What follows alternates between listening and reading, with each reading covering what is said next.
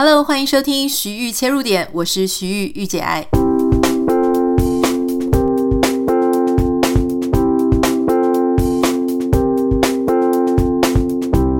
Hello，欢迎你收听今天的节目。今天的节目呢，要跟大家分享一个很有趣的主题哦，叫做搞推销的朋友。我不太知道你的身边呢，有没有一些朋友，他们可能做直销啊，或是做一些保险相关的业务哈。那这一些职业的朋友呢，其实我觉得他们不太容易啦，因为他们要兼顾他们的职业、他们的工作，然后他们的业务。可是同时呢，他在面对他的朋友的时候，因为常常朋友或是家人就是他的第一个客户。那他要拿捏这些事情不太容易哦，就是说他要怎么样让他的家人朋友仍然能够觉得舒服。那当然，站在我们这些如果不是这个行业的人，我们可能会觉得说，哇，遇到这种搞推销的朋友，就会觉得非常的不知道该怎么样是好哈。为什么会想要讲这个主题？是因为我收到一个网友他在 Instagram 上面给我的一个讯息。他说呢，其实他在国外的时候有交到一个非常古道热肠的朋友。这个朋友呢，之前呢，在他的工作上或者在他生活上有给他非常多的一些建议，哈，也给他一些帮助。那他们的感情其实非常的要好。不过这个朋友呢，他好像在工作上面遇到一些瓶颈，所以他就决定要转换，跑去做卖直销的产产品。哈，好，那原本是很好的感情、很好关系的那种好闺蜜，结果呢，却因为这个职涯上的朋友职涯上的转换，起了一些小小的变化。现在正在收听节目的你呢，可能可以想象，就是说他这个朋友开始在卖直销之后呢，只要哈，就是说这个朋友他以前呢，一开始也只会有点不好意思嘛，因为刚开始做搞直销，他一开始只会偶尔提一下说，嗯，他吃了什么东西啊，觉得这个保健产品啊可以得到怎么样的改善哦，那他听一听，这样就过去了。可是后来呢，不知道什么样的改变，他这个朋友开始变得非常的积极，要去促销，要推销，所以非常的用力哈。那就是一直在跟他，只要见面就会一直鼓吹他，然后用非常强烈的言语一直跟他讲说，你就跟我一起卖啊哈，然后就是跟我一起做这个生意啊，你看这个赚钱多容易啊。我们在睡觉的时候呢，别人就是可以帮我们赚钱。然后他的朋友还告诉他说，这个不是直销，这个就是一些积分制哈。那他就跟他讲说，这就是直销啊，哈，这有什么不一样？好，那总之呢，这个网友他就觉得非常的困扰，因为他还是很喜欢这个朋友，可是这个朋友让他有点害怕，因为他只要去跟这个朋友见面啊、沟通互动的时候呢，他知道这个朋友必然会一定会带到他的产品，而且会一直不停的鼓吹他要加入他们的这个行列，这样，所以他就问我说：“哦，应该要怎么办？”呃，其实我记得我之前好像很久以前在我的脸书上面有曾经提过关于直销，呃，还有这种呃保险业务的这种搞推广的这个工作。其实呢，我自己还蛮有经验的，就是我其实身边有一些人就是在做直销产品，也有在做保险业务员的朋友。可是老实说，我觉得这个东西因人而异，不是所有的直销。这种业务都会让人很不舒服，也不是所有的保险业务员都会让人觉得他要骗你钱哈。其实非常多比例的保险业务员，我觉得他们是训练非常有素，而且也是对你非常的好，真的很关心。那至于直销呢，其实我还很小心的回答这件事情哈。我本身并没有参加过直销产业，可是我身边呢，就真的是有一些朋友确实是很热衷哈。那我要讲的事情就是说，直销它没有什么不好，因为老实说啦，我觉得它也就是社会上的一些缩影。比方说像你说现在网红的一些分润制，哈，affiliate program，就是什么叫分润制呢？就是说，哦，我今天比方说我拿了一个博客来的链接，或者我拿了一个某某购物网的链接。那我在我的 YouTube 下面，或是我在我的 Blog 下面，或是我在我的这个粉丝团里面，我去贴这个链接。如果你透过我这个链接来买东西的话呢，诶，我这个业绩就算我的，那我就可以得到一些分润哈。那当然，直销它是有好几层啦，就是可能他们有一些上线啊、下线，但是基本上商业的模式就是一层一层去呃堆叠一层的呃收入跟收益嘛，好，所以每一个人呢就能够在这样一层又一层当中去得到自己的利润跟自己的分润，哈，好，那其实真正的问题就不是出在说直销产业，如果它的产品是没问题的话，是好的产品，问题就不是出在这个产业或是这个模式，问题是出在什么？就是有一些人。他在说服你买他东西的时候，他让你感觉不舒服。我讲一句哈，真正的说服是要让人家很舒服。不管你是在卖一个产品，或是你是在卖一个理念，在卖一个概念，卖一个让人家觉得。呃，很能够信任你，很能够啊、相信你，你都是在卖东西。只是这个东西呢，诶，有的需要用货币去交易，有的不是用货币，有的是用心意哈。他可能是相信你，他支持你哈。那比方说像政党，政党的支持者，他可能不用付钱给政党了哈，但是他就会支持他。所以其实不管你是在卖产品或是卖理念，你都是在卖东西给别人。可是有些时候呢，你就会发现说，有一些人他在卖这些东西给别人的时候，诶，他会让你觉得是你自己心甘情愿，你需要他，所以呢，你会跟他在一起。但是有一些人呢，他就会让你有点很害怕，好像一个你不喜欢的对象，然后一直拼命的死追你、猛追你，然后吓得你就完全不敢接电话、不敢看手机，然后连家门都不敢踏出去哈。所以这个重点呢，我想我们就要放在说。什么样的状况哈，呃，是比较好的一个推销的方式，以及如果我们遇到这种疯狂的推销者，我们应该要怎么办？好，五秒钟音乐之后，马上回来跟你分享一下我先生之前他有一段时间呢也蛮一头热的。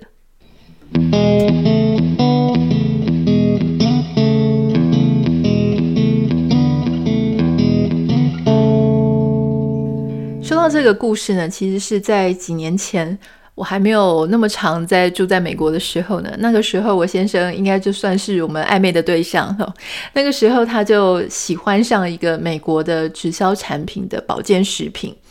呃。那这个保健食品呢，对他来讲，因为我先生是那种金牛座，他凡事都会很认真。说真的，他从几年前一直吃到现在，而且他觉得很不错哈。所以那是一个高蛋白粉了，还是什么奶昔之类的。总之，反正各种，据说各种营养素就在里面，它可以取代你的早餐之类。好，总之他就觉得这个东西很好，可以帮助你啊、维持你的体重。请大家不要来问我，就是我没有想要帮对方广告或者业配的意思，这样子，这纯粹是想要讲这个故事。好，总之呢，他就是那时候就开始吃，他自己吃了几个月之后，他觉得很棒。那因为他们的这个商业模式是我刚刚讲的，就是是直销，所以他还去听了那个直销的分享会。哈，那。我觉得蛮有趣的事情就是，他后来呢，就刚当然，因为他是一个没什么朋友的人，所以他就先从我这个暧昧对象下手，然后还有就是跟他的妹妹啊、家人啊，呃，就是反正跟大家推销这个东西，觉得这个东西很好。那因为我也知道说他其实不是只是为了钱哈，因为钱。呃，不是说对他不是重点，而是说，老实说，当你没什么朋友的时候，你的收益也不会太多啦。你那个就是因为你的人际面要很广，你才会有比较多的收益跟分润。好，总之呢，他就发现说他的人面其实也不够广，所以他就取消了发大财的这个念头。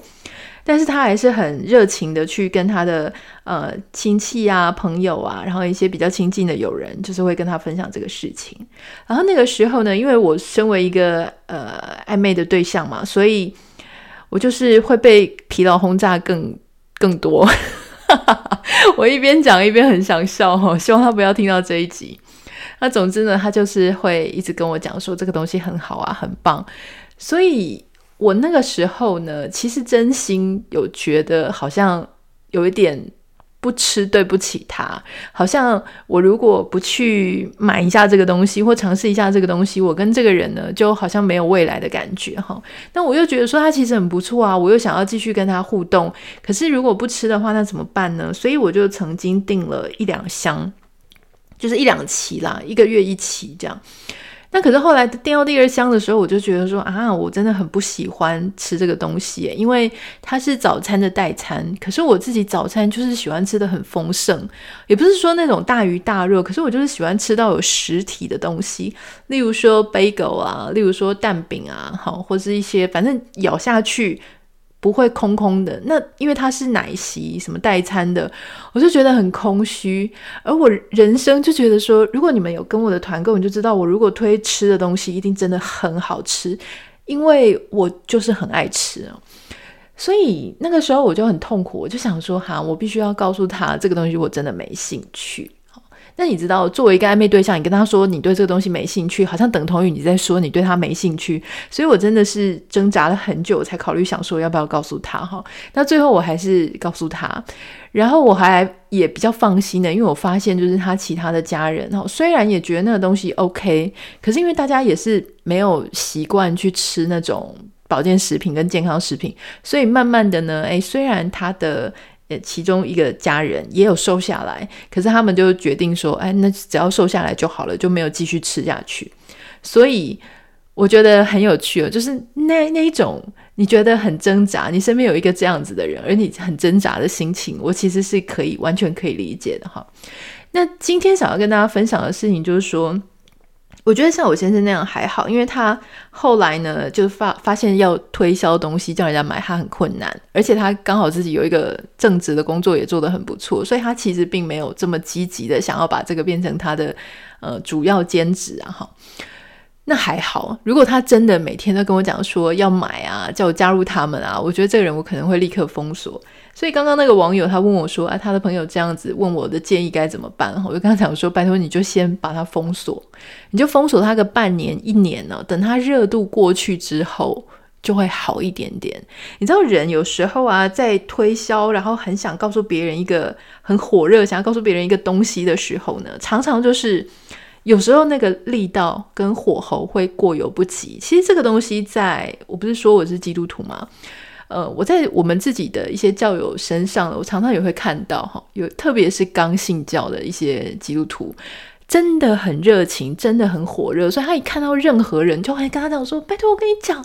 没有神真的很好，基督教真的很好，赶快进来信教哈！”我心里就想说：“拜托，要是我就会吓死，因为我以前之所以这么晚才去教会，就是因为我内心有一个既定印象，就是基督徒很恐怖，他跟你要了电话之后，就一直打给你，一直骚扰你，都没有办法，你都没有办法，就是不接他电话等等哈。”就有一种这种感觉，所以当时我后来踏入教会的原因，是因为我那个朋友，就是我现在住在北欧的一个朋友，他跟我说呢，你知道吗？我下个礼拜就要去北欧了，所以呢，你以后如果不再去教会，我也不会逼你，但这一次你可以跟我一起去看看他们刚好一个什么活动。然后我心里想说，好啊，反正下个礼拜你就要去了，我就不用再对你负责了，所以我就去。就是一种这种没有逼迫的关系的时候，别人才会有可能去接纳你所讲的东西。所以今天呢，我们把它把这个例子换回来，就是说，不管你是要推销产品、推销理念、推销一些东西给别人，你要同时啊，你不是只是一股脑的去告诉别人说这个东西有多好，你应该要接受，而是你应该要创造一个很安全的环境，就是告诉别人说我只是。呃，就是这个东西是顺道带到，因为我看到了你的什么需求，而且你要注意，就是那个频率很重要，频率不要你每次一见到人家，或者每次一看到人家，你就一定想到这件事情要告诉别人，好，因为你想这个叫什么概念呢？如果今天有一个你很喜欢的网红或很喜欢的名人，他脸书呢偶尔来一篇夜配，哈，或是三三篇一般贴文，然后一则夜配，你可能觉得还 OK，因为大家都要生活嘛。可是，如果他天天都是夜配的时候，你就会觉得说：“天啊，到底在干嘛？”哈，你可能就会觉得，诶，有反感，然后感觉好像他一直在 push 你买东西，然后你就看不到真正的他是谁，他没有办法让你觉得很舒服。那所以现在呢，这个意思就是说，如果你今天真的很想要告诉别人一个东西，你更是要 hold 住你自己，让你自己不要太投入在这件东西，然后用直直的直球去告诉别人。那我们应该要怎么样去让别人勾起别人的兴趣呢？你知道什么样的说服啊是最有用的？就是你要设一个钩子，设一个饵，好，开了一个头。比方说呢，像以前我先生啊，他有一阵子还很拿翘，那个时候我们在爱搞搞暧昧的时候。那个时候，因为他一直不觉得他的对象会在台湾，因为他觉得如果要把让对方嫁到美国来这件事情非常的困难哈，所以那个时候呢，他对我的讯息就爱读不读的。当我发现他对我的讯息爱读不读的时候呢，这个时候如果一般人女生很心急的话，就会一直丢他。但是你越丢他，他就会越觉得很有压力，然后觉得你好烦，一点吸引力都没有。好，那这个时候呢，他就会更不会去读你的讯息。所以，我们不只是要不要再丢了。好，那当你要丢的时候，那丢什么呢？你就要丢一个钩子下去。好，比方说，也许你可以，我那时候我记得我丢了一些无聊，比方说，我就说，哎。我那天看到一个好莱坞男明星跟你长得超像的，然后就没了，我就不会再讲说哦是谁谁谁，不会，我就会讲说超像的。然后这个时候呢，他当然就会很好奇哦，好莱坞男明星诶，我哦，然后他就会打一个问号回来问你是谁这样子。然后这个时候呢，你就会有一个继续可以聊天下去的一个机会，好，或者说你如果想要诶。跟人家讲一个什么事情的时候呢，或是贴在你的脸书上贴文的时候，你不用，比方说你是做直销的，可是你不用每一次都把你的产品跟链接贴上去，好，除非你是接业配啦，因为业配的话，客户会呃，他有他的规范，可是你是做直销，所以你是你自己的老板嘛。以这个时候呢，其实我会建议你，只要把你的问题，哈，就是说，哎，最近如果你在讲一个产品，它是可以治疗异位性皮肤炎的，那你可能就会想说啊，我的孩子怎么样怎么样哈。不过我最近终于找到一个方法，我觉得超棒的，然后大概抹了几天啊，就很很好，什么状况很好之类的。这个时候呢，你下面也不要放产品，你也不要放链接，你只要告诉大家说。如果有需要，家里有同样问题的话，你可以呃，就是也许我可以帮得上忙啊，你可以私讯我，也许我帮得上忙。好，那这个时候呢，他真正有这个问题的人，他会发现说，哦，你这个贴文或是你这个说法，诶，你没有要卖东西，你没有要卖产品，然后你只是想说有一个事情要跟大家分享，那个感觉让他很自然，而且他可以觉得说。你知道完全还没有揭晓这个答案的时候呢，他会比较好奇，他会想要去问你说：“那这个到底是什么？”所以今天就是想要跟大家分享说，有时候我们在讲说服、在讲沟通的时候，他不是只是一味的去把东西推给人家，哈，他需要一些些小小的沟通上的技巧。那当然了，我觉得。呃，我自己的保险业务员，我觉得他就让我觉得非常的舒服，因为他是我的大学同学。他为什么让我觉得舒服呢？我后来自己去分析这个原因哈，就是一开始他就让我觉得他非常的专业哈，而且你知道吗？因为他不是那种一直换工作的，他是这行做非常久、非常多年，而且呢，他就是第一个他不会迟到，第二个是所有的客户的事情呢，他也不会跟你乱讲。那你在很需要他的时候呢，他会找你。好，那重点是。重点是呢，他不会每一次，他会可能会跟你讲说，我帮你 review 一下，因为一般人都记不得自己的保单内容是什么嘛，所以他可能说我帮你 review。可是我觉得有一些东西，你现在的状况，我觉得你不需要买。好，那大家记得我曾经有几年，就是其实经济收入比较困难，那个时候刚刚开始在做这个自媒体，所以那个时候他就跟我讲说，哎，我知道你现在比较困难，所以你先不用，有一些东西你先不用。好，他不会说什么东西都要推给你。所以，当他为你设想，然后他体贴你，他也很理性，表现得很专业，而且他不是，你会感觉说他不是每一次都想要赚你钱。